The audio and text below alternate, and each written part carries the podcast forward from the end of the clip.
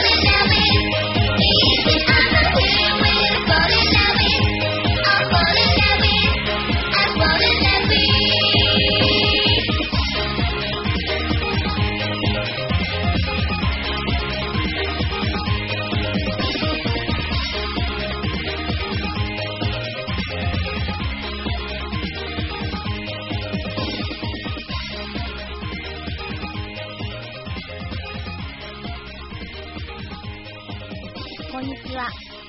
青悟です。ブルーコメットでは。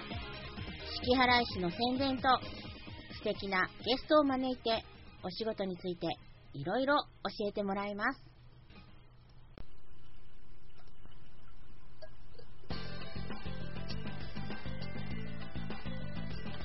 今回ゲストにお招きした方は漫画家の木崎ひかるさんです。はじめまして。はじめまして、木崎ひかると言います。はい、あのー、ツイッターではいつもお世話になってます。世話になっております。えっと、木崎さんは、まあ、ツイッターでたまたま、えー、私がフォローして、はい、あのフォローバックしてくださったのがきっかけで、まあ、あのその後いろいろお話しする機会があったので、まあ、はい、あの木崎さんの作品とかを読ませていただいて、はい、ありがとうございます。あの好みドンピシャとか思って 仲良くさせていただいてるんですけれども。はい、はい、ありがとうございます。いえいえいえ。えっ、と、まあ、この放送を初めて聞かれてる方とか、もしくはあの今までまあ私の放送を聞いてる方とかで、木崎さんご存じない方とかたくさんいらっしゃると思いますので、まずはあの木崎さんの人となりですね、をあの皆さんに知っていただきたいなと思ってるので他の方にも聞いてるんですけれども、はい、あの木崎さん最近こうハマってる趣味とか何かものってありますか？もう、もう、趣味系はですね、もう本当に漫画なので、ハマっているものっていうか、うん猫ですね。猫、あ、猫です。9匹です9ね。匹です。はい。えっと、前、子猫がっておっしゃってましたけど、もう何ヶ月ぐらいになられたんですか？もう、どんくらいだろう。もう、え、3ヶ月ぐらい ?3 ヶ月月ぐらいですね。はい。ああ、え、え、それは、えっ、と、月年齢が3ヶ月。そうです。あ ちっちゃい。それはすごいちっちゃい。可愛いですね。今一番可愛いですよね。ね。はい、はい。やんちゃです。9, 9匹いらっしゃる。いらっしゃるって猫にいらっしゃるって変なんですけど、まあお子さんみたいなものだと思うので、はいいらっしゃると思うんですけど、はい。あの、別に、そのニックスとか血統書とかこだわらずに買われてるんですか？そうですね。はい。はい。じゃあ。はい。まあ、変な、変な話ですけど、あの、好きな柄ってあります？好きだから。この、この、この柄の猫はちょっと外せないみたいな。そうきた。えーっとですね。やっぱりですね。はい。うん、まあ好み的には、ええ。えーっとですね、チャトラですね。ああ、チャトラ、一番、一般的に皆さん知ってらっしゃるチャトラ。可愛いですよね、チャトラって。可愛いですね。なかなかでも見ないですよね。あ、そうですね。ちょっと少ないかもしれないですね。少ないですキジトラはよく見ますけどね。そう、ブチとか、あの、白黒のハチとか、はい。あの、ブチとかキジとか、サバとか、はい。もしくは黒いのとかはいますけど、はい。もう本当真っ白とか、はいはいはいはい、あとチャトラって本当、あんまり見ないですよね。そうですね。真っ白の子はうちにいないですね。真っ白なかなか生まれないんですかね。珍しいんですかね。そうですね。なんかでも、YouTube とか見てますと、いますけどね。それで結構なんかこう、ネットではね、こう、はいツイッターで変変顔で寝てる白い猫とか。出てますけど、そうそうそう、せっちゃん。みみんな知らないってね。変顔で寝る、あの、美猫せっちゃんっていうのがいるんですよね。あそれはちょっとハマって、私もちょっと追っかけて見てました。あれ、あの、替え歌とか YouTube で上がってるのご存知です？え、替え歌知あらない？の、えーっと、替え歌で、せっちゃんの、あの、ある歌手の人の歌を替え歌でせっちゃんになぞらえて、絵をアップしながらこう、あの、歌ってるんですけど、めっちゃ合ってて、あの今度、今度っていうか、あの、あの、スカイプかなんかで飛ばしますよ。あ、わかりまし そんな、あの、リスナー聞いててわかんないってね。た。はい。はい。いやいや、あの、まあそういう、ね、ききっとあの、あの、検索かけたらわかりますよね。そうですね。変顔、変顔猫説でね。変顔猫説 あれ見事ですよね、そうですよね。まあそこまで変わるのすごいな。なんでいつもベロ出てるんだろう。本当に。口元ゆるいなとか。歯が抜けてんのかなと思って、ちゃんと腹生えてるし。けあのお、猫さんたちで、そういう個性的な子っています？個性的、結構みんな違いますよね。うーん。9匹いるとみんな違いますね。個性的な子。うーん、どうなんだろう。どうなんだろうこんな、こんなことするんだよとかあります？こんなことする。であの平均的な、一般的な猫とかじゃなくて、この木崎さんちの猫として。うちの子の猫として。えーとですね、串ありますよね、串。あ、口はい。これをね、ってやると、ええ。ベロベロベロって出す声がいます。なんか、などうした歌ってるのかって感じ。え、あゴロゴロ言うんですか？いや、ゴロゴロね、なんかね、多分この音がなんか妙に喉の方に響くんだかなんだかわかんないんだけど、ええベロベロベロって出すんですよ。あの、なんか、獲物を狙う猫のような声を出すんですか？何なんだかね、これね、面白がってやるんですけどね。ああ、そう、うちにはないな。それ個性的ですね。そうなのかな。あと、いじめてもいじめても、あの、寄ってくる子とかね。ああ、わ、わかります。なんかこう、やっぱり遊んでってくる子でしょ。うん、何なんだろうね。え 大好きなんですよ。秋崎さんのことが。まあまあって。うん、結構ずぶといですね、でも性格は。ずぶとい。まあ、あのーいろんな性格の子がいると思うんですけど、いまあ、一癖二癖ある子もやっぱ中には9匹もいればあるいらっしゃると思うんですが。うん、いますね。もう、なかなか慣れ慣れてくれない子もいますし、ああはいはいはい。うん、そうかと思うと、猫にはなれなくって、人間にはなれる子だとか。ああ人間の方が好きそうそうそう。ほうほうほう猫嫌いみたいなそう、猫嫌い。困ったもんですね9匹ということなんですけど、あの一番最年長の子は何歳なんですか？え、何歳だろう。えーと、もう結構経つ、5年、6年 ?6 年 ?6 年ですね。あはい。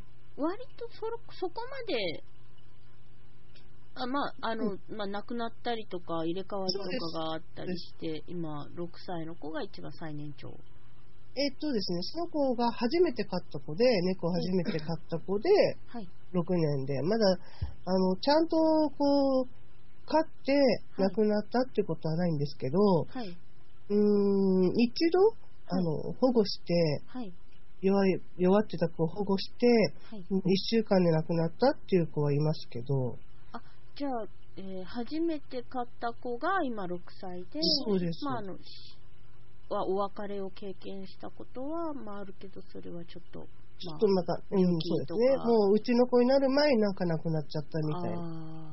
残念ですよね。い。そっかそしたら、これから、まあ、お年寄りが増えていく、年 齢が上がっていくわけですね。はい。今覚悟はしてます。覚悟はしてますか、はいはいちょっと寂それそれ考えるとちょっと寂しくなりますよね。そう、ね。あんまり考えたくないですよね。うん、本当に。うん。そしたら、あのーまあ、食事とかいろいろ気を使われてるかなとは思うんですけど、どうなんでしょうね。お猫様たちの大好物って何ですか？いや、大好物。あの、みんなそれ違いますね。違いますか？カニカマが好きな子もいれば、えツオ節が好きな子もいれば、ええそういうのは食べないでシラスが好きな子もいるし。ああ、そうなんですね。うん。やっぱそれぞれ、一番贅沢な子って何？何が好き贅沢な子。贅沢な子誰だ結構飼い猫ってみんな贅沢になりますよね。やるとそれが好きになるってだ だんだんステージが高くなっていくうん。本当に。なんでだよって、もうなんかね、ええ、うちに迎えたばっかりの時は何出しても喜んで食べてたくせに。日にちが経つにつれあこれ嫌いみたいな。カリカリはあんまり食べてくれなくなっちゃったり。あーあのウェットフードばっかり欲しい。そうです、そうです、そうです。ウェットフードうちもですよやっぱり。特別食みたいな感じですよ。あ一日一回だけええ。あって、あとはカリカリで対応してるって感じですね。あやっぱりあの、そのウェットフードだけだと歯を悪くしてしまうって聞いたので、あそうですね。うん。あとやっぱりあの量的に少ないですもんね。そうですね。うん。うちはあのウェットフードは特別な日にっていう 特別な日いい子にしてた日とか。いい子にしてたり。ちょっとお留守番たくさんしてくれたからとか。なんかこうちょちょっと寂しい思いさせちゃったねとか。なんか特別な日にあげるもんだからもうなんかあの狂気乱舞しますねみんなで シャーイって感じ そんなことはないそれは、うん、うちも毎日必ず一回あげてるからダメなんですね、きっとね。うち厳しすぎ。いや、や、でも体にはいいんじゃないですかね。その方が。本当はね、あの、カリカリ食べてくれた方が。で水いっぱい飲んで、うん。ね、はい、やっぱり、多分食人間と同じですもんね。食から来ますもんね、病気とか、ね。そうですね。うん、同じような病気になりますもんね。糖尿病にもなる、ええ思想脳炉とかね。そうですね。歯全部抜くことになる猫とかいますよね。ああ、やっぱりあるんです そうそうそう。上の歯と下の歯6本抜きましたとかって、ああ、ね、聞きますよね。そうなったら本当にウェットフードしかないですね。もうなんか、うんまあ、奥歯とかで噛んでもらうとか、やっぱりそれなりの工夫とかしてらっしゃるあ方ーいらっしゃるみたいです。まあでも、獣医さんからね、指導は来るとは思うんですそうですよね。こういうのやってくださいみたいな。あ、でも、うちの子一匹だけ丸飲みする子がいますね、噛まないで。うちの子もいますよ、一人。で も噛んでる音しないじゃん。なんか、うぐ、うとか言ってるって。わかりますわかります。うちにも一匹います、ね。そんなに急いで食べなくてもみたいそうそうな。なんか、えー犬は丸飲みするとは聞きますけど、猫って割と噛むと思ってたりししたんですけどね。うんうんうん。まあ、普通他の子は噛んでますけどね。ね、カリカリってねな。なんでこいつの飲むんだろうって。そう。カレーかちっちゃい子なんですよね。あ、ちっちゃい子。いや、焦ってるとか、やっぱり。なんかわからんけど。あー、もしかすると焦って食べてるのかもしれないですね。うん、まあ、あの子だけカリカリ大好きなんで。あー、そうなんですね。うん。じゃあの、あの、気を使わないといけないですね。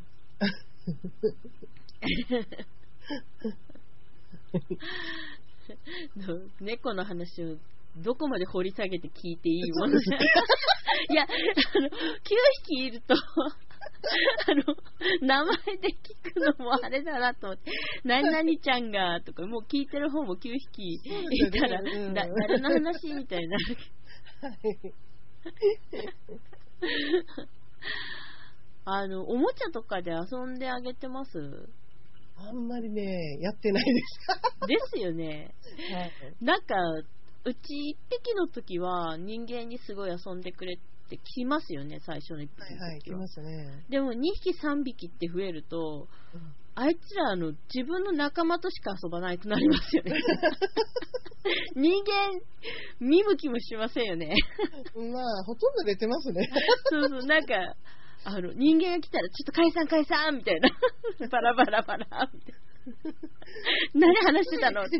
チビのうちだけですね。そうそうそううん。ちびのうちか、もう、ほんと寂しい時に来て、なで？なでて？みたいな。ぐらいです来ますね、邪魔しに。なでればいいんじゃない？みたいな感じですよね。それ以外はなんか、自分たちの仲間同士でなんか、イチャイチャしてますよね。イチャイチャしてたり、喧嘩してたりですね。そうそうそうそう、なんか牽制し合ってたり。そう。結構見てると飽きない。こいつら上下関係あるし。うんありますよね、猫。ねないとは言うけど、うんやっぱうん力関係っていうのはありますよね。ありますよね。うん。うん。なんかこう、一番好きな子っています？一番好きな子？みんな好きなんだけれど、やっぱり一番最初に飼った子が、ええ。なんかね、一番人間っぽいんですよ。ああ、わかります、わかります。うん。なんかね、ちょっと特別な子ですうね。んうん。名前教えてもらっても構いませんか？あ、ミーです。みーちゃん。かわいいですね。メメスなんですか？いや、メスと思って、ええ。あの、メスっぽい名前をつけて、もうメスだとばっかり思ってて、ええ。ある日、あの、病院に連れてったら、ええ男の子ですよねって言われて、え、違います。女の子です。こっちにあって、いや、これ、ついてるから、男の子ですよって言われて、ああ、じゃあ性能が陥没してたんですね。陥没して埋没、あの、ま、性能埋没ってあるんですよ、動物。あ、でもね、陥没してなかったんだけれども、ええあの、ほら、飼ったことがなかったんで、女の子って娘に言われて女の子と思ってたんですよ。ああ、調べてなかった。もうね、真実疑ってなくって、そうだったんですね。はい。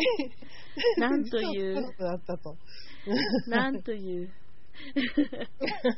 女の子として育てられたのに、思春期を迎えた時に男だとバレたみたいな。そう。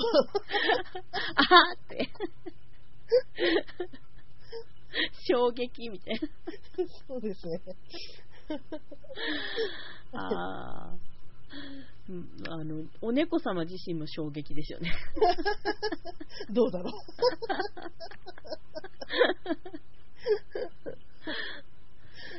じゃあ、えっ、と、まあ、兄ちゃんはい。はその時に、じゃあ競争しますかみたいな話になったんですよね。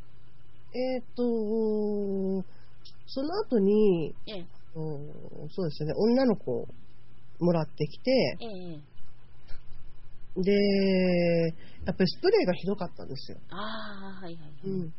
それで、まあ、女の子をもらってきたし、スプレーもひどいしっていうことで、ええ、あの、はい、虚勢しましたね。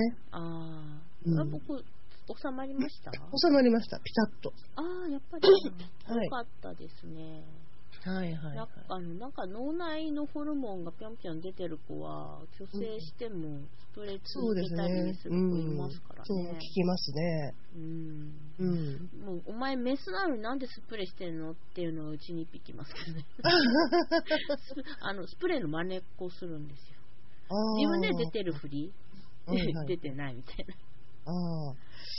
うちなんかねスプレーする子ばっかりですね。縄張り意識強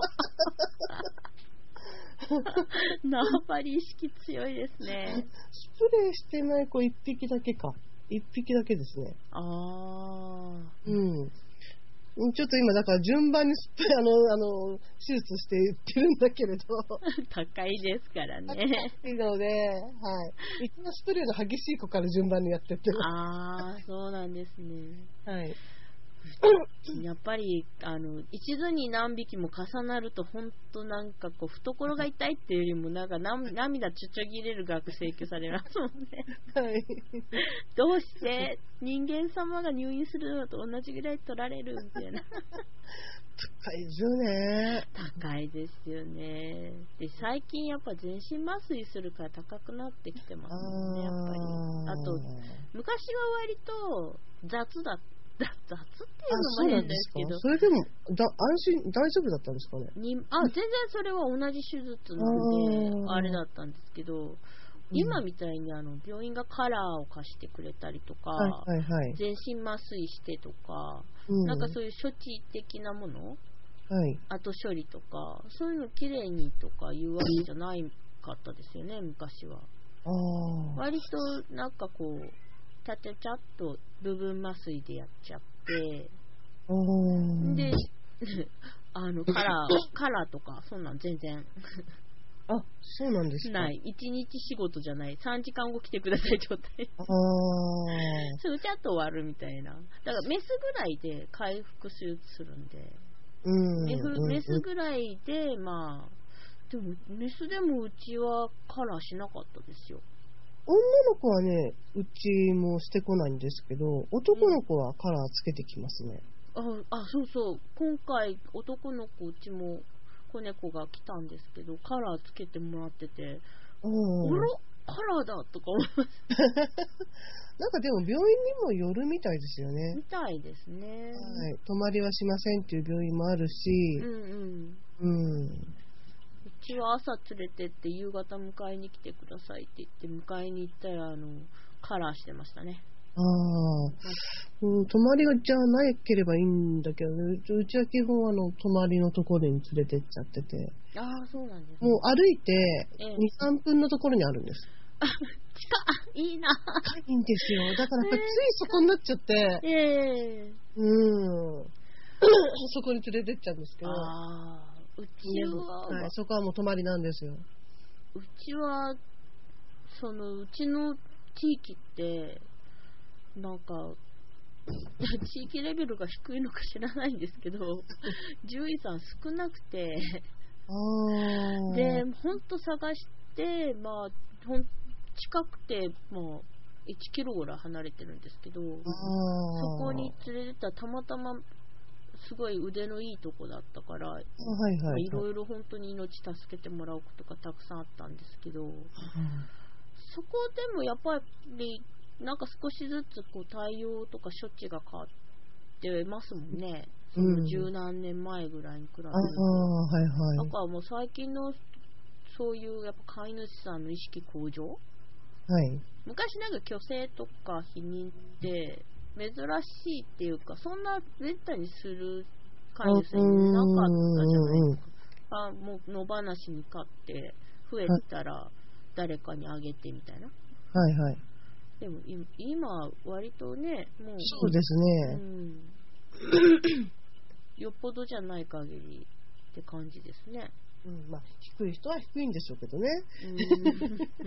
でもまあ、ね全体的にちょっと、意識は違ってきてるのかな。うんやっうん。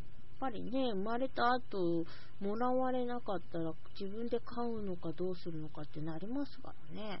ですようね。ん。まあ、そこら辺は、まあ個人個人の考えなので、ここで、こう、ああだっては言えないんですけどね。そうですね。はい。まあでも、あの、可愛いのは変わらないですもんね。そうですうね。ん。うん。まあ、まあ、この子捨ててきてって私は何度も叫んだことありますけど。あいつ一匹だけは、この子、こお父さん、この子捨ててきて、もう嫌とかいう そういう、そういうこといませんか？もう、ああ、今のところいないですね。よかったですね。もう絶対一生に一回は来るんだなと思いました。ああ。木崎さんところはいい子ばっかりなんですね。羨ましい。かわいいですね。うんそっか、9匹か、すごい。世話大変じゃないですか。うん。なんかでも結構適当ですよ。いや、適当でも9匹ってやっぱおトイレとかいろいろと、やっぱり全、ね、あのーしょっちゅうおトイレ汚かったらやっぱ嫌がる子もいるだろうし。あそうです。でもうち家族も多いので、あ、家族の誰かやっぱり世話をしてくれる。そうですね。ああ、はいそうなんですね。うん。だからもう、娘がほぼ病院担当です。ああ、む結構大家族なので分担して、やっぱり、そうですね、分担に、分担、あえて分担したわけでもないんですけど。うん、好きだからね、あ面倒見ますもんね、根そうです本的に。ね。はい。好きじゃなかったら面倒見ませんもんね。そうですね。はい。かうちは3匹が限度ですよ。ああ。この困った子が3匹分の面倒かけるので。なんか実質5匹いるかもっていう。すっごい手間がかかる1匹だけにみたいな。まあ、あの、あの、木崎さんにあげましょうか、その子。木崎さんにあげましょうか、その子。もうなんかダダウンボールによく入ってるんで、こう詰めて、あうとか言ってきますよ。なんか箱の中であうって言ってるんですけど。好きですよね、ああいうところね。うん、狭いとこ好きですね。しかもあの、みっちみちなのが好きですようね。ん、ですよね。なんかそれそん絶なところにっていうところに詰まってますよね。対 詰まってる。なんでっていうところにキュッと、キュッと詰まってますよね。そう自分から。そうそうそう。まったりしてますよね、それで。はい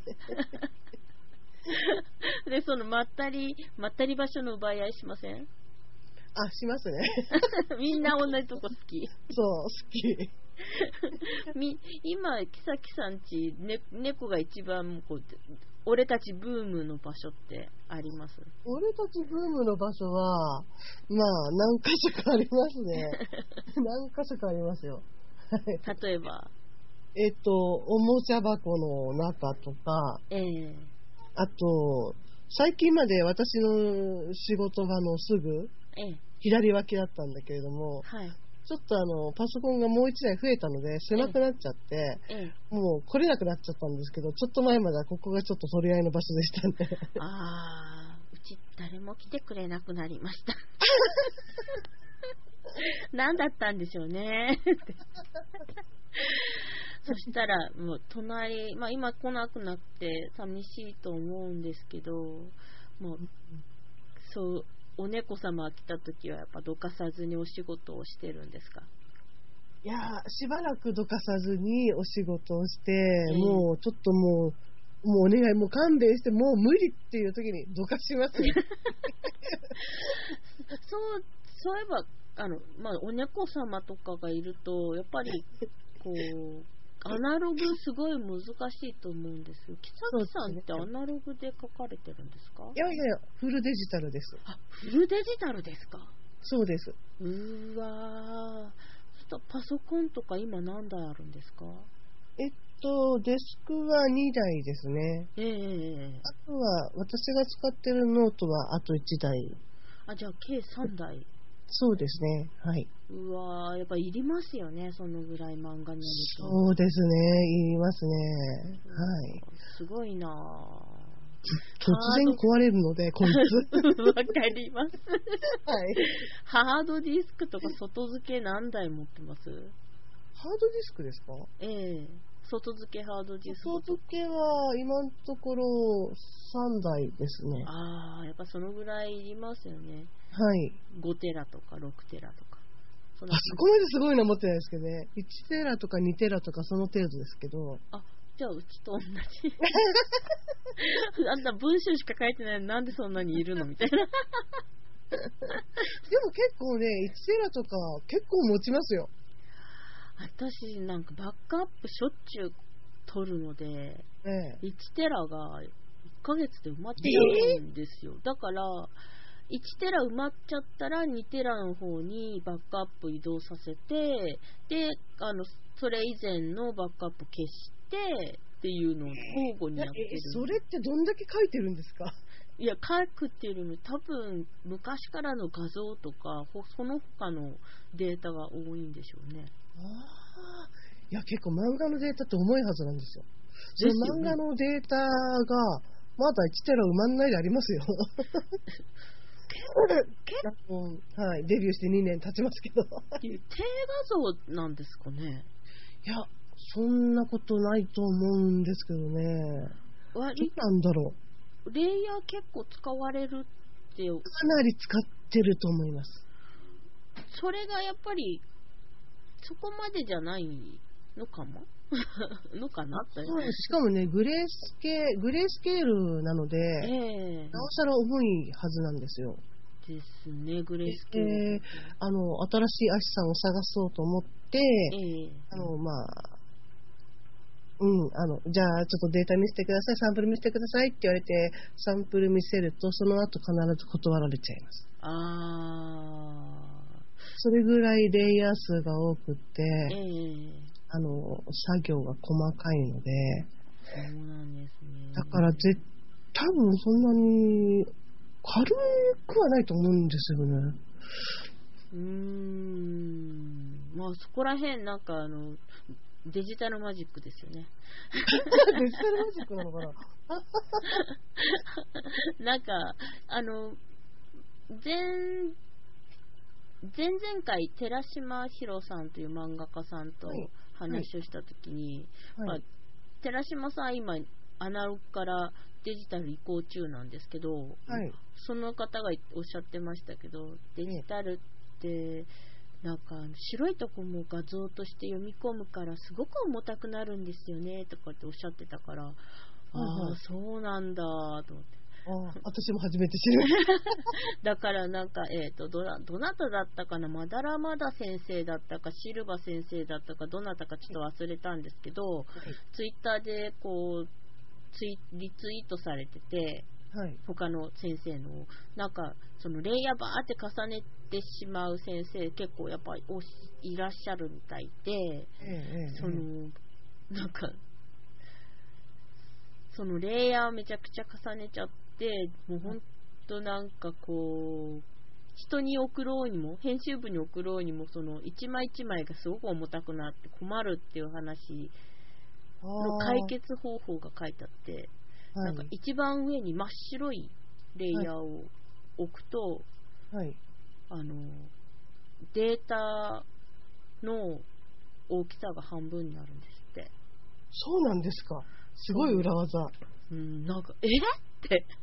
え、でもみんな普通、統合して送りますよね。あんまり大きい時はそうするらしいです。圧縮をするわけでもなんでもなく、そういうなんか、そういう仕組みらしくて。え、で、そうなんですか？もらった人が、その上の、一番上のレイヤーを外して、うん。保存するとか、まあ、アシさんとかに送ったりするとき、そうやって送るとか言って。あ、そうなんですか。ええ。私は入稿するときには、ええ。あのテキストレイヤーとか、ええ。あとあの、まあ、18金書いてるので、ええ。あの、そういう、まあ、シルレイヤーだとかは、ええ。あの、別でええ。統合しないで、それ以外のものを統合して、ええ。あの、送るので、軽くなるんですよ。ああ、統合しちゃうからじゃないですか。他の方もしかして統合してないとか、いつでもいじれるよううん、統合していない。コミスタデータはそのまんま保存してて、に。ええあとは、あの、まあ、入稿原稿は、ええ。まあ、統合したやつを保存してますね。とうん。納品だけが統合しちゃうそう、納品してる、その入稿データだけは統合したものを保存している感じです。で、コミスタデータそのまんま、あの、保存してるんで、ええもちろん後でいじれるように、修正があった場合に。ね。ええ そうですよえね。ええでも、え、編集さんから言われないんですかね？そう。私も実は、あの、全然統合してないものを送ったことがあって、文句言われました。あ あの、木崎さんのだけ開くとき、いつも重いんだよねって言われて。ー、まあ、あの、どうなんでしょうね。出版社とか担当さんとかによるのかな、やっぱり。かもしれないですね。うん。うーんも文字の小説の方もやっぱり出版社によって全然言ってること違ったりもしますから、ああ、そうかもしれないですね。かですかね。私も以前、どこだったか忘れちゃったんですけど、ええ、統合しないで送ってくださいって言われたことありました。ああ、そうですか。はい。はい、いろいろやっぱりあの文字とか白抜きとかいろんないじれるところとかはい。を編集部の方でしようっていうのがあそうるんですね。そうですね。そう、編集部の方でも、あの、いじれるようにしとく部分は統合しないで、ええ他は統合しちゃって軽くして送る感じですね、今は。はい。まあ、ちなみに、まあ皆さん、私もなんですけど、皆さん知らないから教えてほしいんですけど、はい。まあ、平均的に1枚の原稿何メガぐらいになるんですか？え、え、何メガなんだろう？私数えてないから分かんないんだけれど。え、それみんなパッと答えられるもんなんですか？いや、答えられないと思いますけど、普通1枚のイラスト描いたりしたら100メガ超えてるのを送ってこられたことがあるので、ああで。え、わかんないですね。どのくらいあるんだろう？調べます？見てもらえます？とかわかりました。ちょ、ちょっと待ってくださいね。いえいえ。えーっとですね。この中にあるかな。一番新しいやつで見てみましょうか。ワクワク。えーっと、あれ。どこへ行った？隠れてないで出ておいで。あ、そっか、ここじゃなくてこっちで見ればいいんじゃないの？ちょっと待ってくださいね。今、迷子中ですよ、言語うんうん、そうそうそうそう。えーっと、カチカチ、カチカチ。あ、そっか。統合しちゃってるからわかんないかな、これだと。ああ、そっか。じゃあ、皆さんお楽しみって感じですね。何が？いつどこでみたいな。そ多し分今回の原稿の中で一番重かったのこれなんで、このページ。統合しちゃってるんだけど、67.4メガありますね。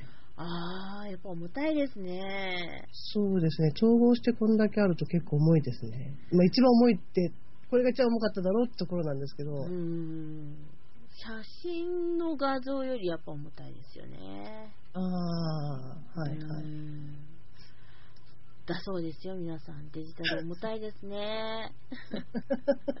普通の人がなんかこう原稿見たいから送ってって言って、はーいって送れるようなもんじゃないってことそうですね、送れよないですね。受け取れませんって言われる大きさですね。そうですね。もう小説の原稿なんかキロビットですもんね。今日200キロビットだよとか言って。まあ、それはね、文字ですもんね。軽い軽いうんうんまあ漫画は大変、イラストとか漫画はやっぱり重たくなりますね。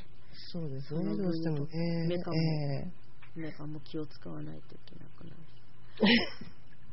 ところで、えはい。木崎さんははい7月、今年の2014年7月20日でデビュー2周年ということなんですが、おめでとうございます。ありがとうございます。はい。2周年なんですか？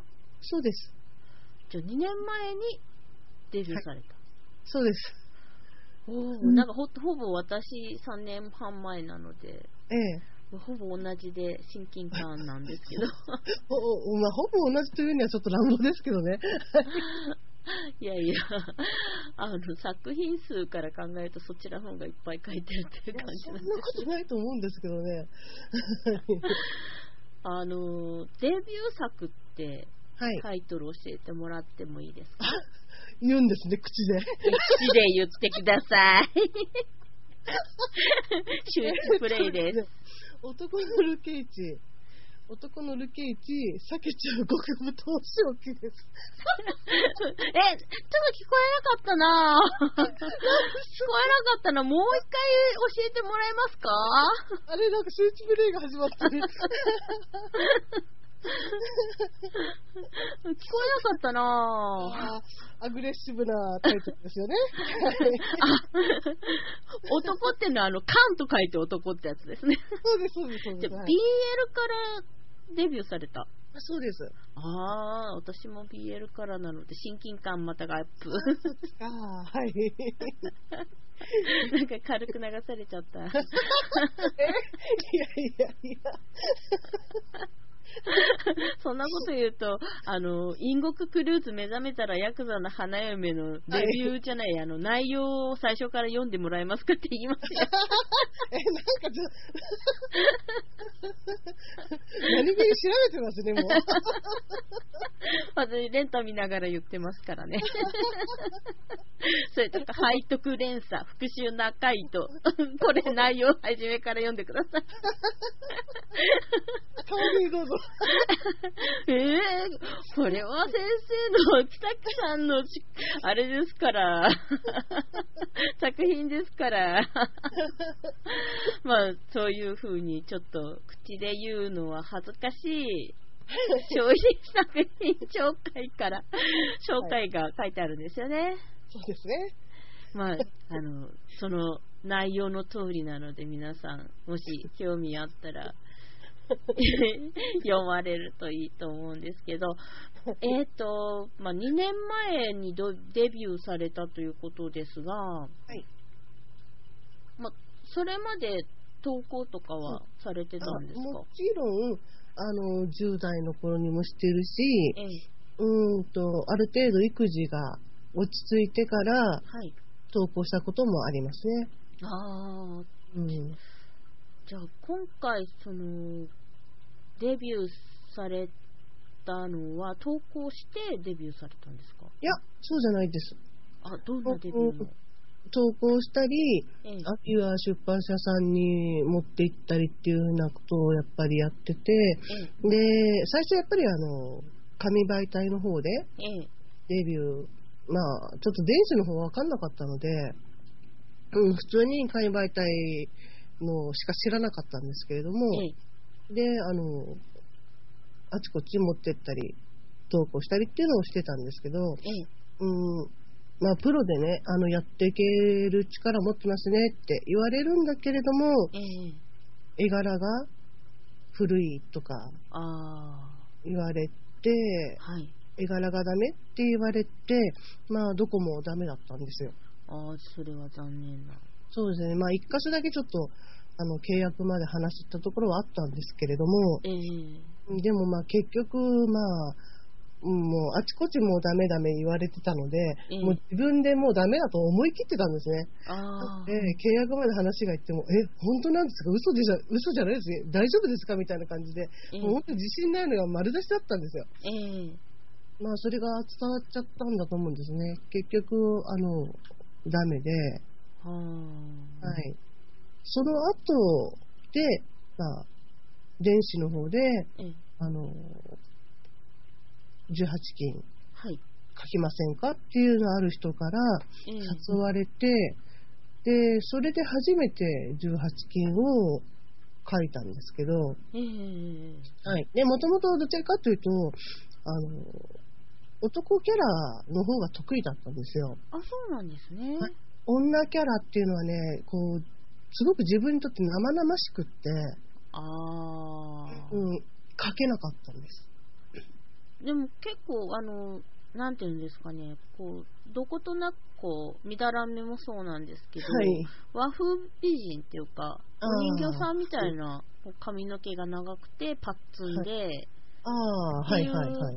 子がやっぱ多いですよね、キャラクター。それはですね、あの、まあ、レビューなどでも女の子はみんな同じって書かれてますけど、あの、すいません、これってね、ええ一応キャラデザ出すんですよ。で、あはいあちこち何社、数社さんで一応あの書かせてもらってるんで、ええで全然別の担当さんに、あの、いくつも、あの、キャラデザを出すんですけど、通るキャラがみんな同じなんです。ああ、じゃあもう、なんていうんですか、木崎さんのカラーとしてこういう女の子が一番可愛く見えるっていう風に、共通認識されてしまってる。共通認識なんでも、漫画のキャラって手塚さんも言ってましたけど、結記号じゃないですか。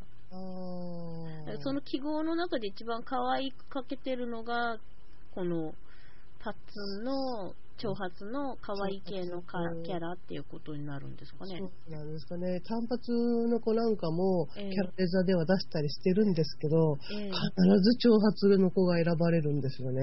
ああ、やっぱり女の子らしく見えちゃうからなんですかね。でしょうかね。やっぱり TL のヒロインなんで、ええ割と古風ですよね、TL のヒロインって。そうですね。みんな似通ってますね。そうですね。だからそういう感じのタイプの子がうん選ばれやすいんですよね。うんそうですね。本当はボーイッシュな子だとかも書いてみたいと思うんですけど、はい、あ、見てみたいですね。もうあと、ちょっと、S な女の子とかも書いてみ いいですね。TL では書かせてもらえなくてですね。そっか、レディースになっちゃうんですかね。そうですよね。でもなんか、レディース系のなんかこう、童今、童話のレディース系って流行ってるじゃないですか。あっち系とかいけるんじゃないんですかね、とかも。うん、多分、多分大丈夫かもしれないですね。むしろちょっとレディースじゃないって、あの、レベルでも書かれたりするんで。いや、でも別に、こう、えって慣れちゃうから、私は別に古いっていう感覚よりもお話面白いなと思って読んだので、嬉しい、ありがとうございます。古いって言われるんですよって言われて、ああ、そういえばまあ確かに古い形式の絵ではあるけど、まあそれは書くうちに変わっていくしね、と思って。多分ね、みだらめなんかは、ええ、ああいう世界観なんで、なおさらこう古く見えるかもしれないですよね。そうですね。あうん。の日本家屋で着物でっていう。そうですね。ええでも、うん、まあ、みだら、宣伝じゃないんですけど、みだらめは、あの、あれですよね、あの、着物のシーンがすごく多いんですけど、普通はいあの、なんていうんですかね、あの、着物とか描かれる方って結構いらっしゃいますけど、TL とかで、ええええ不自然ですよね。あ、そうですか。あの、着付けとか。ああのあれはね着物の流れとかがすごく不自然で、はい。見ててすごくイラッとあーあ、そうなんですか。気をつけなきゃいけないですよね。するんですけど、まあ、木崎さんのはそういうのはあんまり感じたことないので、あ、そうなんですか。そういう意味ではすごく安安定感があるんじゃないかなと思いますよ。そうなんでしょうね。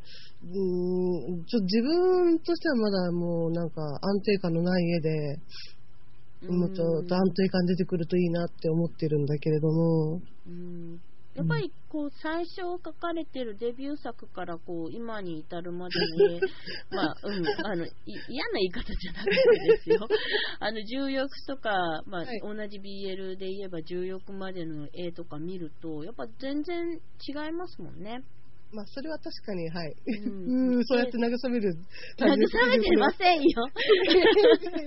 いや でも割とデッサンしっかりしてるので、です。なんて言うんですかね、こう、あの、なん、なんて言ったらいいの？私とかすごい若い頃漫画とか描いてて、はい。美大とか来たいと思ってた人間なんで、やっぱそういう学校に行ってたし、あの、デッサンとか狂ってるの見るとすっごい気になるんですよ。これこうならない、こうならない、こういう風に言ったら骨が外れてる、骨が外れてるとかね。わかります？はい。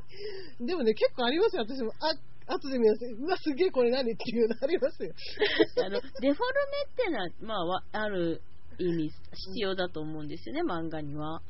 でも、あの、こう、すごくこう、なんかこう、なんて言ったらいいんですかね、こう、もう、おかしい、明らかにおかしいデッサンの人っていうじゃないですか。はい、気になる、そっちが気になるんですよ。話がそこで飛んじゃうんですよね。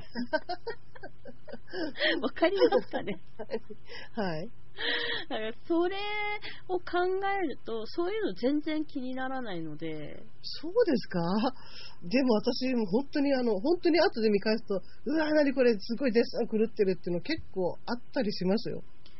うん、あのデフォルメと、ええ。デフォルメでデッサンをわざあのデッサンが狂ってるのとええ。あの要するに効果的なデッサンの狂わせ方とうん、多分ね、あの、多分ね、私そんな計算してないです。センスですねセンス。本当にデッサン狂ってるのとはやっぱちょっと違いますもんね。そうなんでしょうか。まあ、ありがとうございます。いえいえいえ。そんなこと言ったら少女漫画全部デッサン狂ってますよ。なんでこんな目の大きい人間のおらいねえよみたいな。猫か。ってまあなんか、それが結局あの自分の手みたいになってるっていうか、まあそれも個性っていうか味になっちゃってるっていうのはありますよね。うん。まあそうなってればまあ、それはそれでいいと思うんですけど、うん。うん、まだ私はそこまでも行ってないし、うん。うん、まだ味なんて言えるところに到達してないので、やっぱりデッサンは気をつけたいって思います。なんか見習います見習いたい見習いたい言葉を聞か聞いてしまった私も頑張りますはい、頑張りましょう。あのまあ、10代の頃から漫画を投稿されてたということなんですが、はい。あの漫画家になりたいと思い始めた最初の頃っていくつぐらいですか？小学校の5、6年の頃ですね。あーじゃあもうそのぐらいからもう意識し始めて漫画。そうですね。はい。まあ、その当時は意識がそんな高いものでもないですけど、うーん。うん。じゃあ初めてこう一つなんかこう最初から最後まで書き終えたっていうはい。のは、い、くつぐらいの時に作品書いたんですか？ちゃんと仕上げたのは多分高校1、2年ぐらいの頃だったと思います。ああその時はやっぱ感動ししますよねそうですね。うんはい。できたみたいな感じ そうですね。はい。やっぱバリバリ少女漫画とかバリバリじゃないんですよ、それが。なんでですか？いや私は当時読んでた少女漫画って、ええあの、まあ、花の24年組の時代なので、ああはいはいはいあの、で、またそういった系統が大好きだったので、ええいかにも少女漫画っていうのはやっぱり読んでないんですよ。ああ、えーだから当然そういうのは書かなかったんですね。でも本当にね、ええ本当にね、ええあの、BL でした。もう最初から私は BL みたいな。最初から BL ですよ、私。ジュジュネ系からもうガーンといったみたいな。もうね、あの、埋める、生まれつきです。一番好きなじゃあ漫画家さんってどなたなんですか？あの、竹宮恵子先生ですね、やっぱり。ああ、竹宮恵子先生ですか。はい、もう、大好きです。まあ、他にも大好きな先生いますけど、あとはもう、肩を並べて好きな先生は、ええ吉田明美先生ですね。吉田明美先生。はい。まあ大好き先生も、もう本当ストーリーテリングっていうか、どんな話でも書いてこなすのがすごいですよね。そうですね。うん、竹宮先生もすごいですよね。すっごいですよね。本当にストーリーテラーですよねう。ん。うんうんああいうのが好きですね。まあ、いつかできたら書いてみたいっていう ジャンルってあるあります？ジャンルっていうかこう、こういう感じのものが書きたいってのあります？あります。どんなのが、どんなですか？やっぱりあの結構ダダークファンタジーなのだとか、えあとはちょっとミステリーっぽいような、ホラーっぽいような。うんそんな感じの、ちょっと、ちょっとエロアリのああ、はいはいはい。話だとか、じゃあ、かといって TL でもないし、うん。レディースでもないし、BL でもないしっていう、ちょっとジャンル分けが難しいような作品ですね。まあうん今でもホラーミステリー系って多いので、あ、多いですね。ホはいラーで多分出てくるんじゃないですかね、そういう漫画って。ああ、でもそこまでホラーでもないんで、そこまで怖い話でもないので、うん。ホラーっていうにはちょっと甘いし、うん。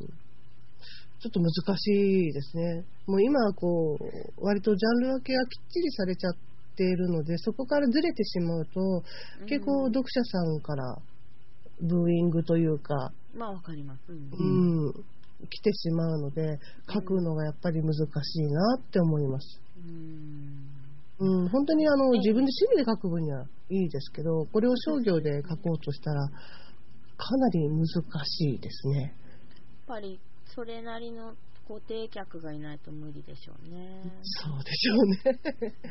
はい。それでも書かせてくれるみたいな。わかります。はい。まあ、そしたら、そういう、まあ、ホラー、まあ、あえてホラーミステリー系統のサスペンスなどが書いてみたいということなんですけれども、あのやっぱりこうお仕事をやっぱ受けたりとか、お仕事こう営業に行かれたりした時とか、そういった時にあの自分の中でこうこれはちょっと曲げたくないっていうような信念ってありますか？うーんとですね、まあそもそもあの、お仕事を、えまあ営業しに行くってことはお仕事をいただけるように頑張ることなので、ええ。えあんまりちょっと自分の信念を出さないように、むしろ何でも書きますよみたいな。じゃあ、まあ、そこはもう、私もわかります。何でも書きますよって。はいその、何でも書くけれども、これだけはもう、絶対忘れないようにしとこうっていうのあります。忘れないようにしておこお話で、どんなお話書く上でも、こう。れはもうい最低ライン、あ自分の中でっていうのは。うん、やっぱり、え本当にすいません、こんな答えで。え、いえ？面白い話を書きたいっていうことですね。ああ、それは自分にとって。うん自分にとってっていうか、多分自分が面白いって思うものは、うん。面白いと思うんですよ。ああ、うん、自分がつまらないって思うものは、ええ、ダメだって思うんで、ええ、自分があこれ面白い、面白いってみんな思いながら、ええ。ワクワクしながら書ける作品はきっと面白いと思うんで、はあ、そういう感じですかね。自うん分がやっぱり一番楽しいと思えるものを書く。そうですね。ワクワクしなきゃ、自分がワクワクしなきゃダメって思います。基本、基本っていうか、もう大事ですね、一番。そうですね。楽しんで書く。はい。はい。そっか。そしたら、あの、今もいっぱい、まあ、連載がはい。並行してあるんですけれども、はい。どの、今、どのぐらい並行して書かれてるんですか？どのぐらい？え 何作品？えっ、と、密読の鎖と、ええ。これは必ず毎月書いてるんで、はい。あとは、あの、不定期に、ええ。やみだらめと、はい。実輪社長と、はい。あとは、まだこれはちょっと数字が出てから出ないとわかんないんですけども、はい。背徳連鎖と、はい。インゴクルーズですね。5つも。そうですね。でも、背徳連鎖とインゴクルーズは数字待ちなんですよ。ああ、じゃあ実質差3つ。そうですね。実質は3つです。これはもう、ええはい。じはい。でも数字が出出る前にはプロット出しとかないといけないですよね。いやー、そうは言われてないので、あ、本当なんですか？そうは言われてないので、プロット出してもじゃあ数字出てからじゃあプロット書いて状態になるんですか？多分そうじゃないでしょう。か。ああ、じゃあ。れでもう数字がちょっといまいちだねって言われたら、多うん分新作になると思うんで、また。ああ、でもまはあ、最低いつも4本並行して書いてるような感じではい。漫画を描かれてるってことですね。そうですね。TL の方はだからその月によって順番で書いてる感じですうね。ん一月どのぐらいの枚数こなされてるんですか？えーっと、50枚弱から60枚弱、その月によって差はあります。なんかもう月刊誌と同じですね。月刊の作家さんより書いてるかもしれないですそね。うですかね。いや、それはわかんないんですけど、もう、月月刊大体60ページぐらいですよね、月刊誌って。ああ、もう、本まあ、当に、うん大変です。そうですよね。もう専業でやられてるわけでもないですからね。家庭があってっていう状況だとやっぱり非常に大変、こなすのが大変ですよね。まあでも私今不良主婦なんで、まはい。いやいやいや。もう、まあ、まあ全くもう、もう、仕事に専業でやってます。もう私は漫画、漫画を描くわよみたいな感じですね。そうですね。あの今までまあ一番その漫画をこの仕事を続けてきた上で、はい。すごく頭をな悩ませたようなことってあります、頭を悩ませたこと。はい。漫画を、えっと、それは仕事の中でですか？そうですね、はい、どんなことでもいいですけど。まあもちろんそれはありますけど、はい、うーん、うん、とにかくね、いっぱいあります。いいど例えば、例えばですね、まあ、あの、前にも、さっき言いましたけど、あの、女の子が苦手だったんですね。ええで、あの、デビューしたのは BL なんですけども、ええ一番最初に電子で、あの、まあ、担当がついたのは TL だったんですよ。あ、はいはい。はい。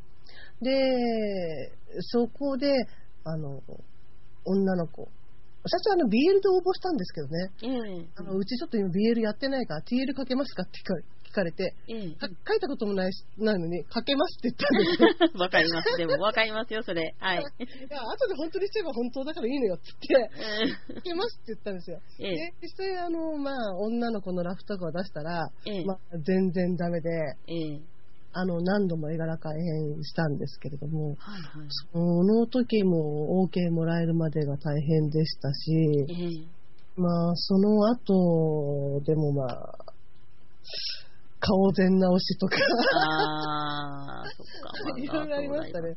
う。うんんなんかでも、か書けば書くほど楽になるかってことはやっぱりなくって、ええどんどんどんどんその求められるハードルが高くなってるような気がしています。成長してるからじゃないですか？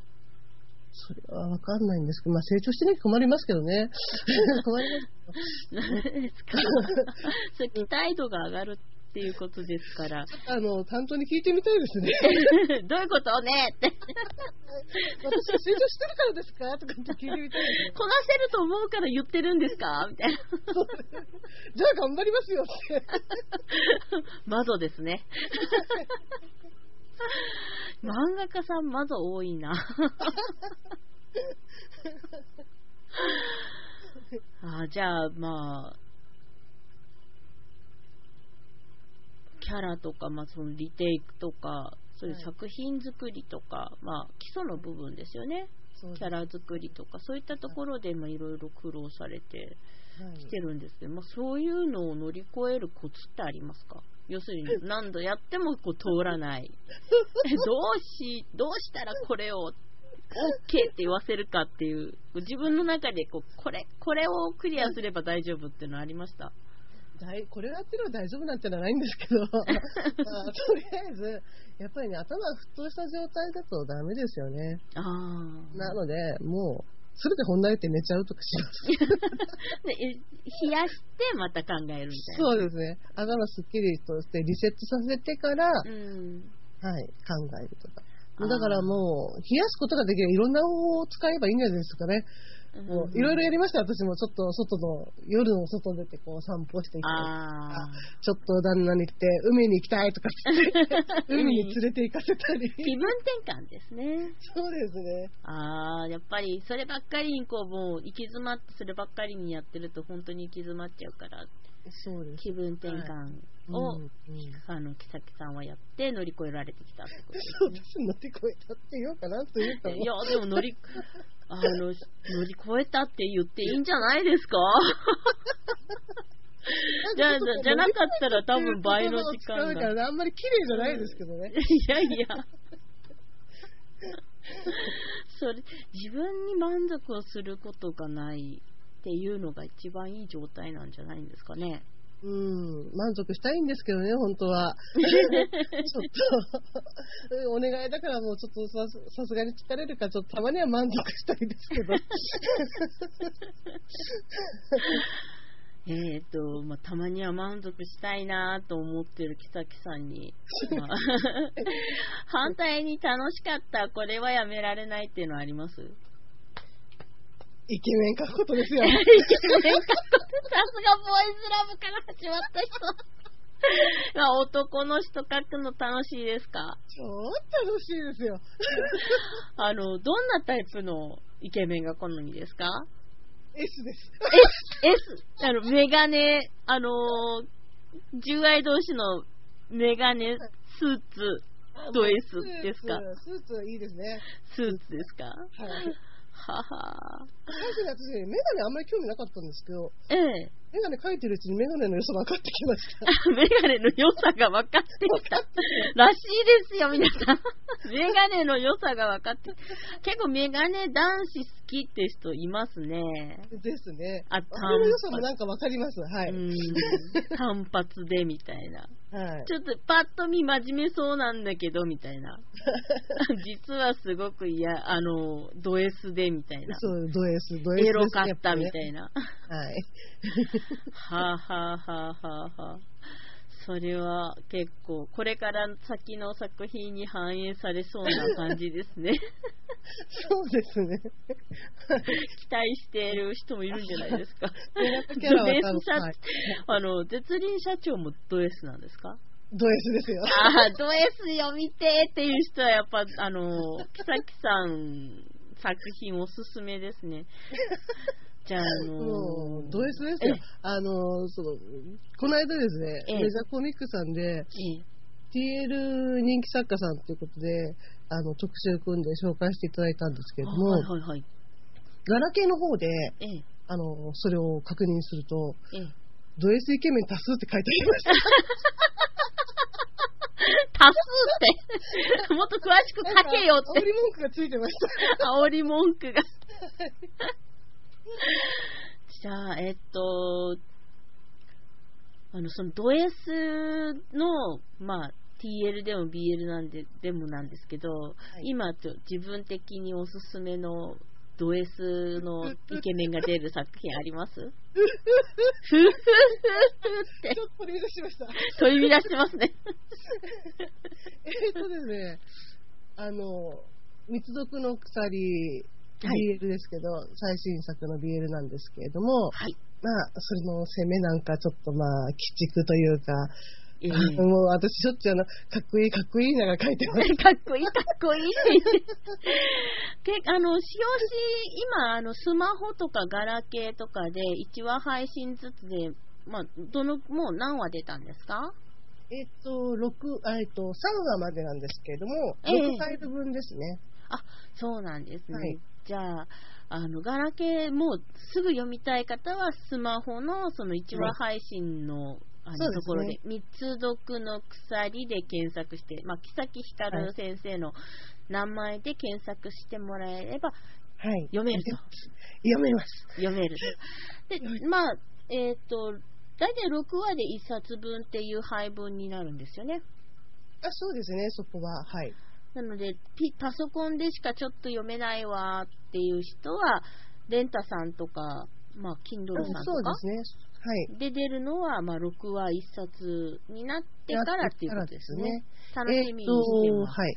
もうね、はい5話まで執筆済みなので、おー。えっと、今月6話を書くんですけれども、はい。それを、まあ、今月末に入稿して、はい。それから、まあ、多分1ヶ月後ぐらいですかね。10月には読めると。そうですね。多分10月ぐらいだと思います。買えますね。あ、10月じゃないよ。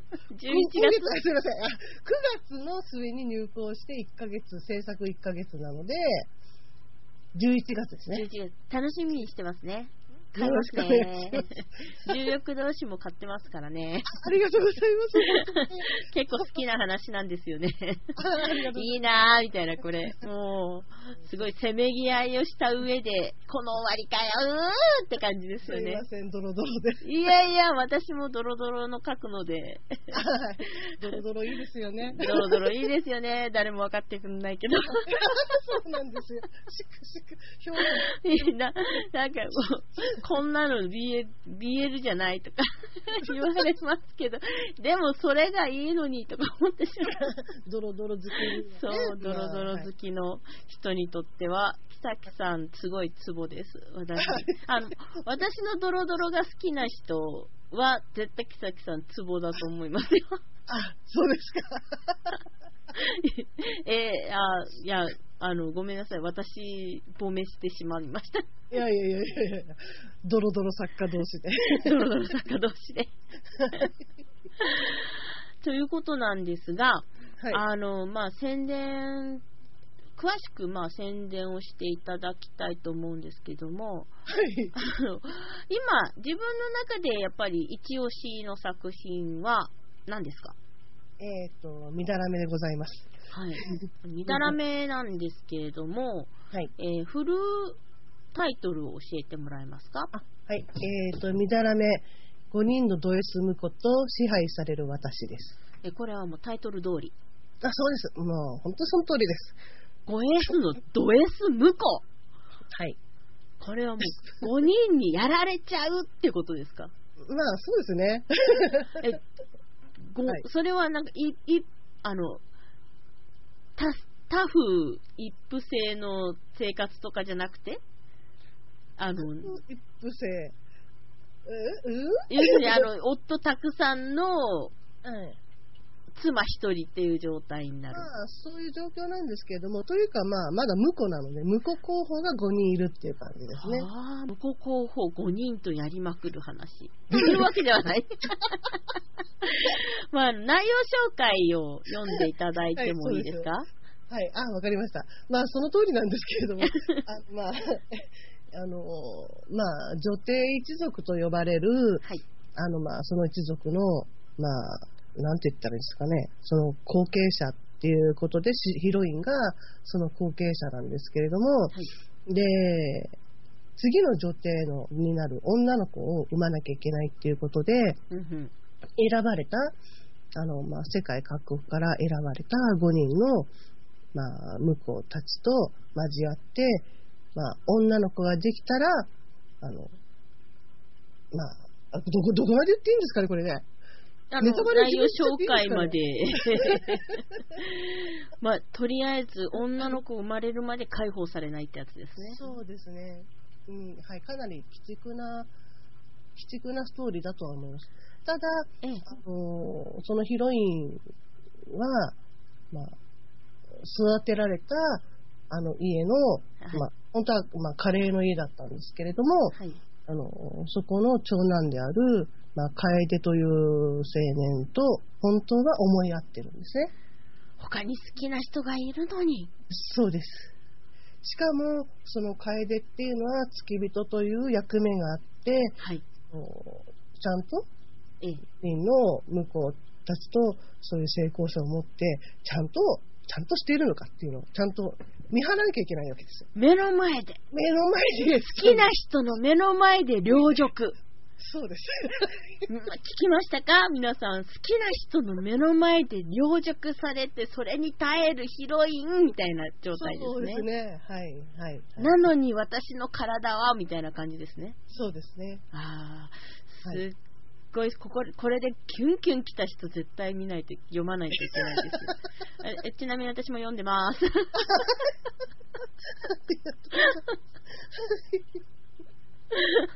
はい。あの、つい先月、ええあの最新のみだらめを書いたばっかりで、ええここで多分、バーンと予告しますけども、ええここでかなりストーリーが変わる。変わります。はい、私これご、ご感化を借りようと思ってた矢先なので、これは楽しみだぜ。ぜひ読んでいただきたいです。はい。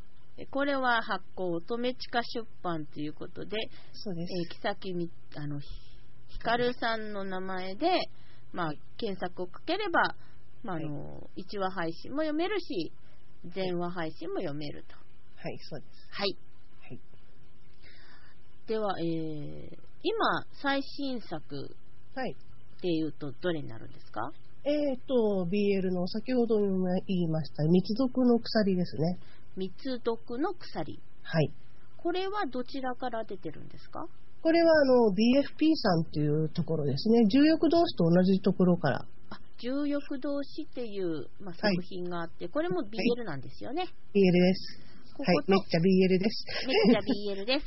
はい。ビッグフィールドパブリッシングという発行者さんです、ね。ありがとうございます。そうです。はい。はいはいはい。そこから、えー現在、あの重欲同士の方は現在2巻、これそうです。全2巻でいいんですか？全2巻です。全2巻で出てます。Kindle からも出てますよね。あ出てますね。はい。次2巻買います。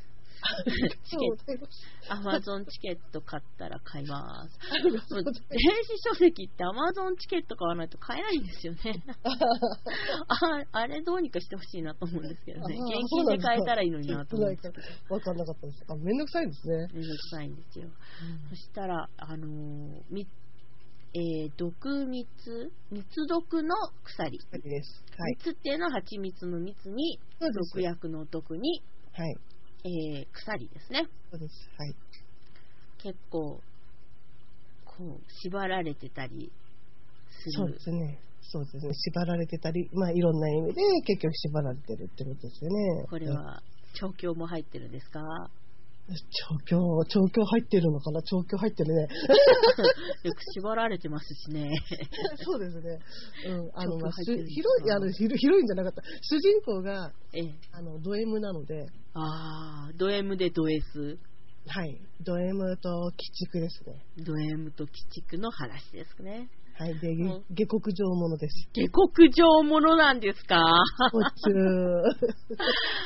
ち じゃあ、下が、下だったものがそうです。ド S で上にってやつですね。そうですね。これは結はい。構、ギュンギュン来る人いるんじゃないですか今もう絶対ドリルでギュンギュン来られてる。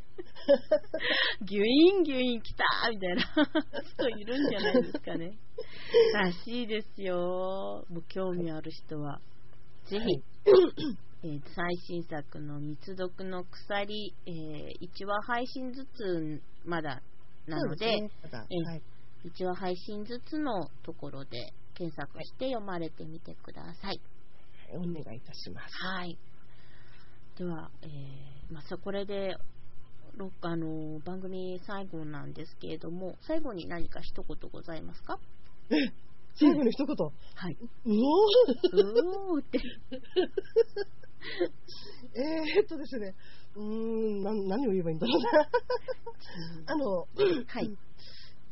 頑張ります。頑張ります。け結構可愛らしい言葉をよろしく。いただきましたが。はい。では、来た皆さん、えー今日は、漫画家の木崎光、あ、すいません、また間違えました。漫画家の木崎光先生に来ていただいてお話をお伺いしました。どうも今日はお忙しい中ありがとうございました。こそありがとうございました。なんかドキドキな体験でし はい。た。でははい、それでは皆さん、さようなら。さようなら。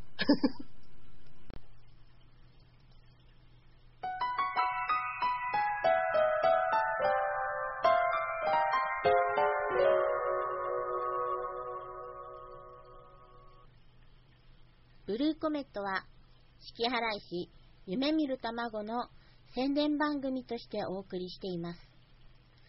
四季払い市夢見る卵は、2013年7月に竹志望から発売された電気ホラーミステリーです。簡単なあらすじを紹介します。桑の花咲く新月の晩、神が乙女をさらいにやってくる。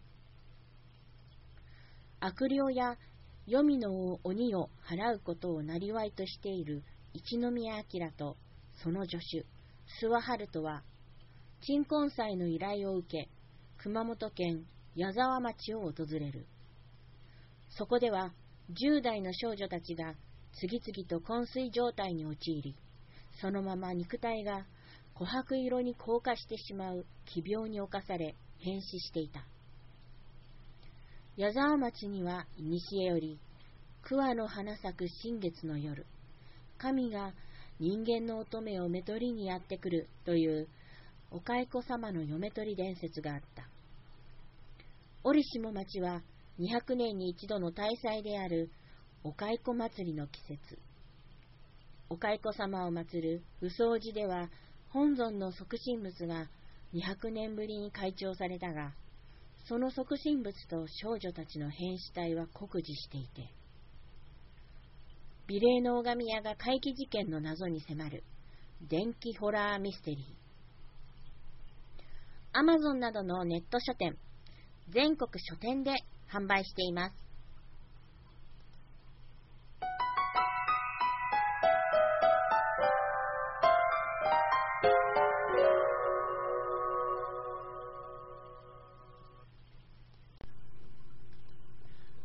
今回の、えー、月払い師夢見る卵、並びに月払い師に関する質問なんですけれども、文章を読んでとても鮮明にビジュアルが浮かぶのですが、青さんの頭の中にその映像が浮かんでいるのでしょうか？ということです。えー、そうですね。映像が浮かんでいます。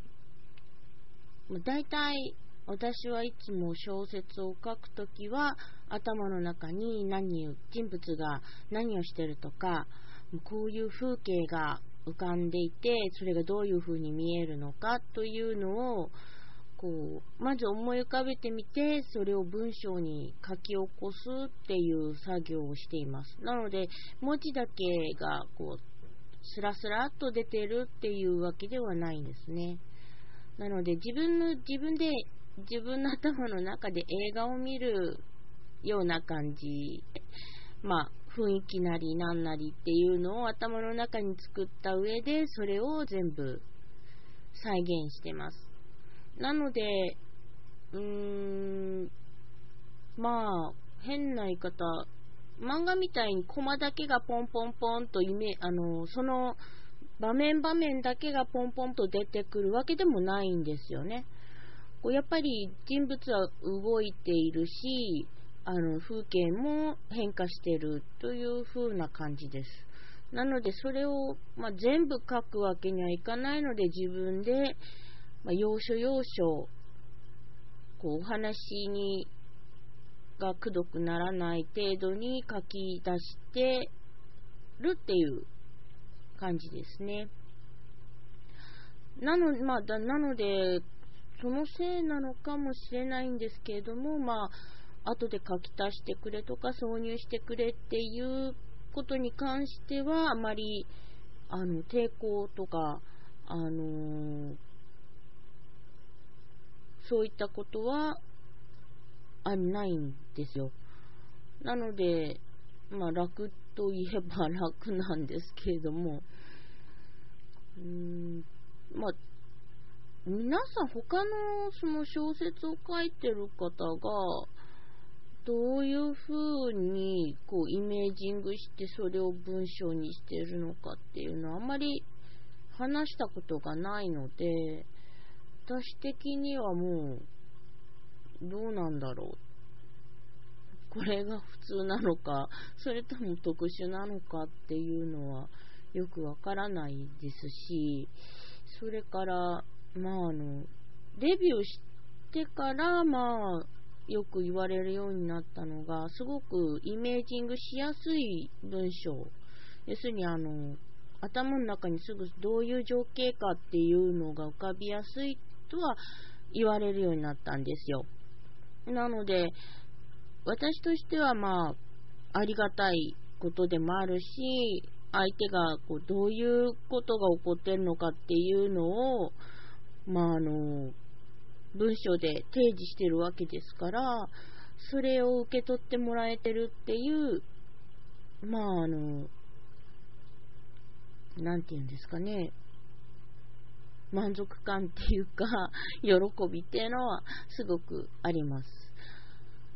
うん、できるだけだからすごく次の話、次の行とか、まあ、伏線で、伏線って言うんですけども、ヒントになるような小物とか描写っていうのは必ず抜かさないように書いたりは、さりげなく、まあ、読み流してしまうこともあるでしょうけど、さりげなく、こう、要所要所にポイントを置いておくのは、忘れないようにはしてますね。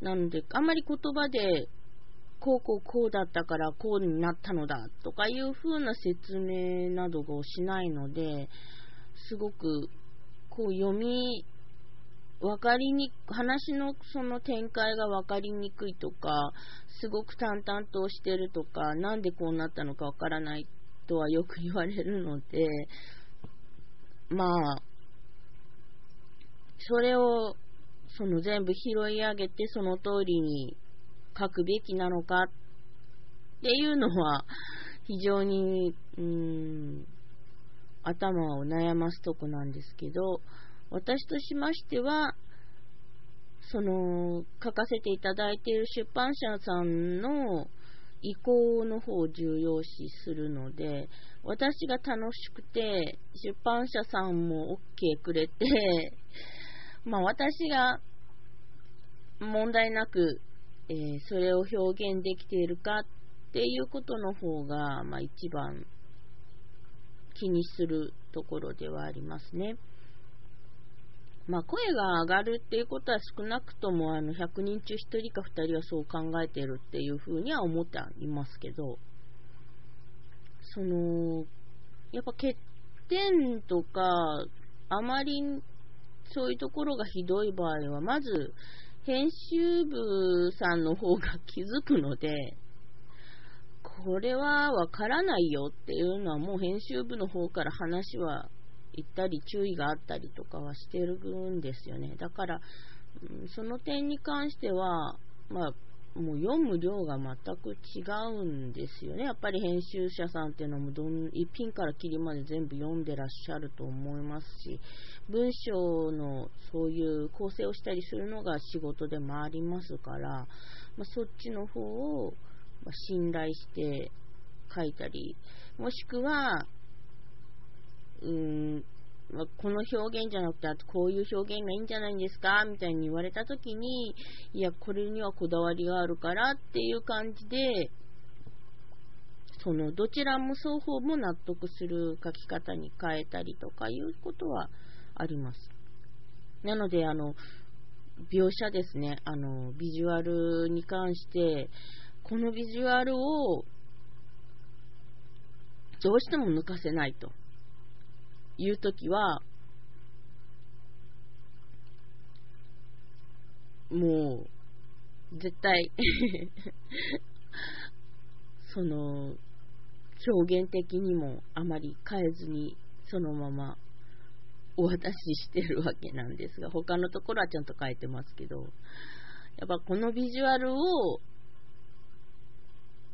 おどろおどろしいこういうビジュアルとか、神秘的なこういうビジュアルとかを、まあ、あの言葉を変えて表現してそれが神秘的に映るかどうかっていうのはちょっとわからないんですけれどもあのあまりにも噛み砕いてしまうとなんていうんです稚拙になってしまいすぎて読んでる側にっていうか読者さんに対しても、まあ、失礼っていうかあはよろしくないんじゃないかなっていう気持ちもすごくあるのである程度のところまではまあ、この表現で押し通しますぞみたいな いうところはありますね。なので、うん、夢見る卵の中でやっぱり、まあ、年齢層が2、30代向けに書いてくださいっていうことだったので、あんまりそんなにその表現をこうもう少し噛み砕いて分かりやすくしてくださいねっていう部分に関してはそんなに苦労はしてなかったんですけれども次回作の方はやっぱり年齢層がぐっと10代とか、あの20代前半とかに下がってあるのでそれに関しては表現っていうかその10代、20代前半の方がこう同調するような表現に、まあ、変更してくださいというふうに言われた際にですね、やっぱりこのビジュアルをどういう10代の、ね、主人公も10代になったので、10代の、あのー、若者がどういうふうにこう捉えるのか、もしくはもう、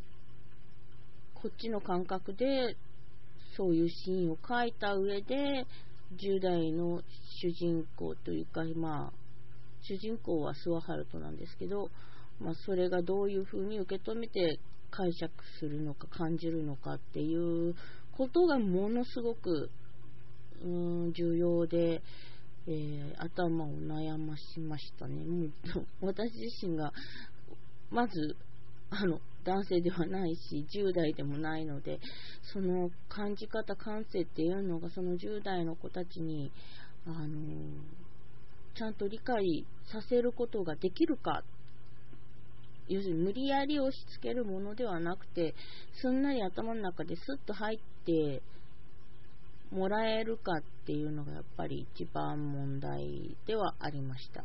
なので、頭の中ですごく浮かんでくるビジュアルを 10, 10代の目で通してみた場合にどうなるのかっていうのが、まあ、今回、前えー、次回の書く、書いた、もうすでに書いた、えー、小説の中で一番苦労はしました。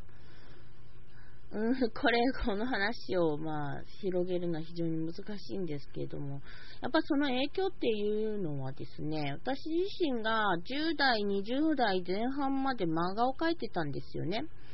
で、まあ、プロに至るようなレベルではなかったので、まあ、何度か投稿したんですが、あの、プロに至るようなレベルではないし、まず、やっぱり自分でも見て、これはちょっとって思えたので、まあ、もう趣味の域にとどめて、楽しくお話をずっと書いてはいたんですけれども、やっぱりその影響がすごくありますし、あの、まず私は小説の文章作法を習うよりも、漫画のその小回りだのなんだのっていう、あの、流れですね、っていうのをこう、いろいろ本を読んで、漫画の書き方とか、そういう本を読んで、あの、へえとかいう風な感じで学んできたので、あの、特に、まあ、読んでる量はまあ、小説も漫画もそう変わらないんですけど、小説の方で手塚治虫さんとか、あの、萩尾元先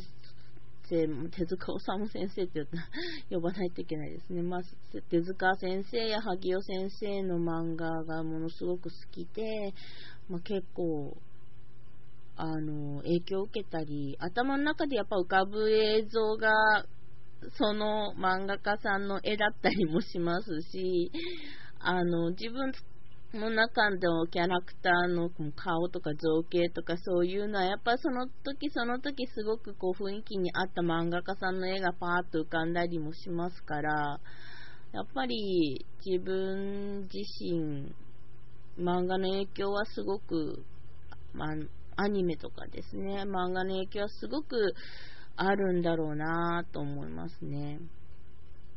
まあ、実写で浮かんでるのかどうかって言われたら、まあ、はっきり言いますけど、アニメーションだよって でも、アニメだなっていう気は、まあ、すごくしますね、頭の中で。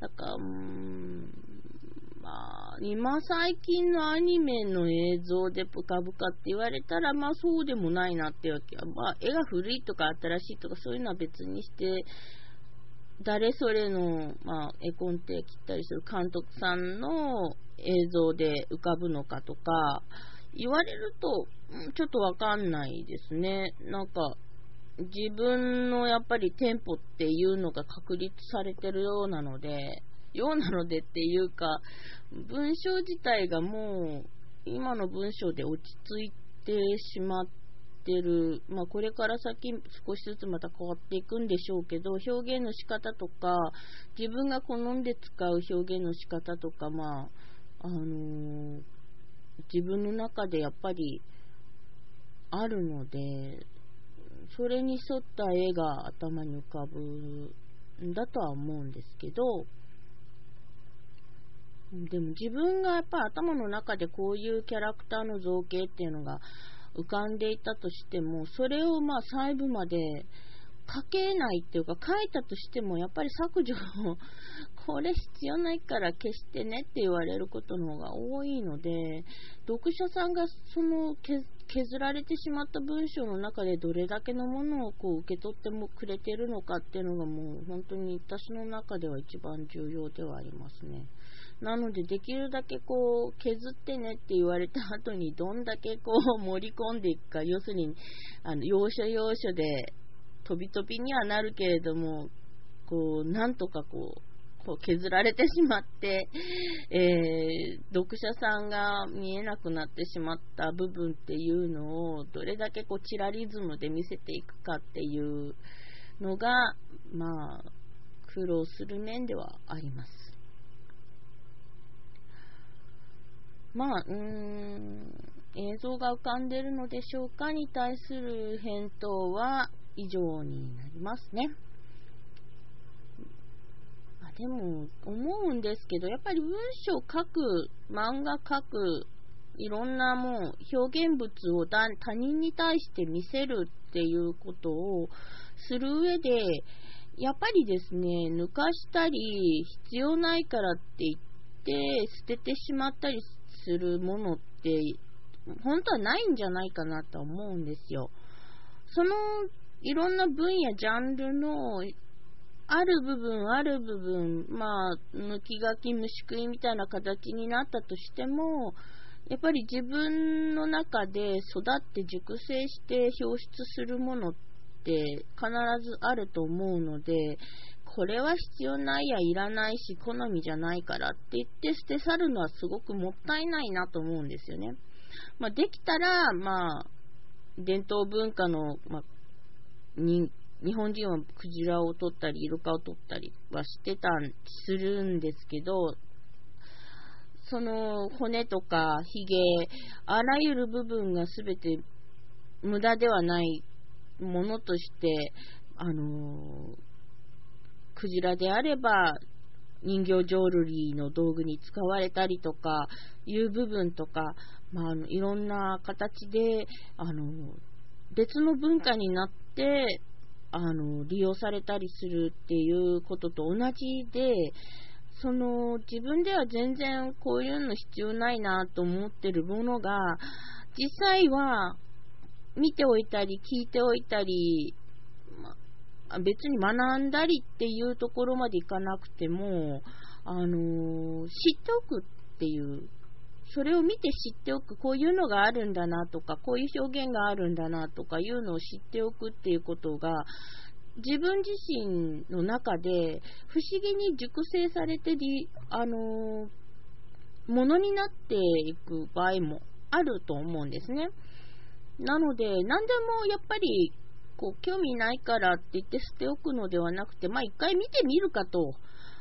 一回見てみて、好きか嫌いかっていうのは別にしてですね、一回見ておくかっていうレベルで、まあいろんなものを見たり聞いたり読んだりするのも、まあ一つの手ではないかなと思います。また確かにですね、読んで楽しいか面白くないかっっていう風なレベルで言ったら、やっぱりこう苦痛を感じたりするものも中にはあるので、まあ、それはまあ、こういうのがあるんだな、程度で、あの、知っておくのは結構必要なことではないかなと思いますね。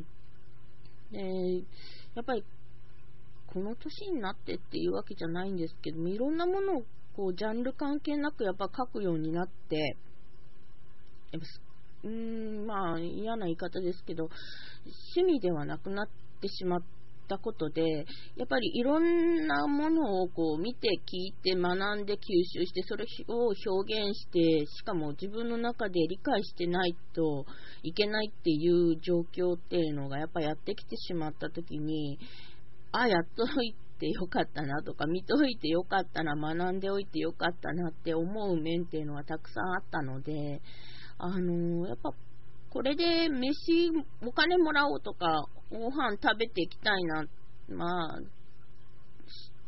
専業になるかどうかっていうのはその人次第なんですけど、生きている中で無駄になるものはない。すべてがネタだなと。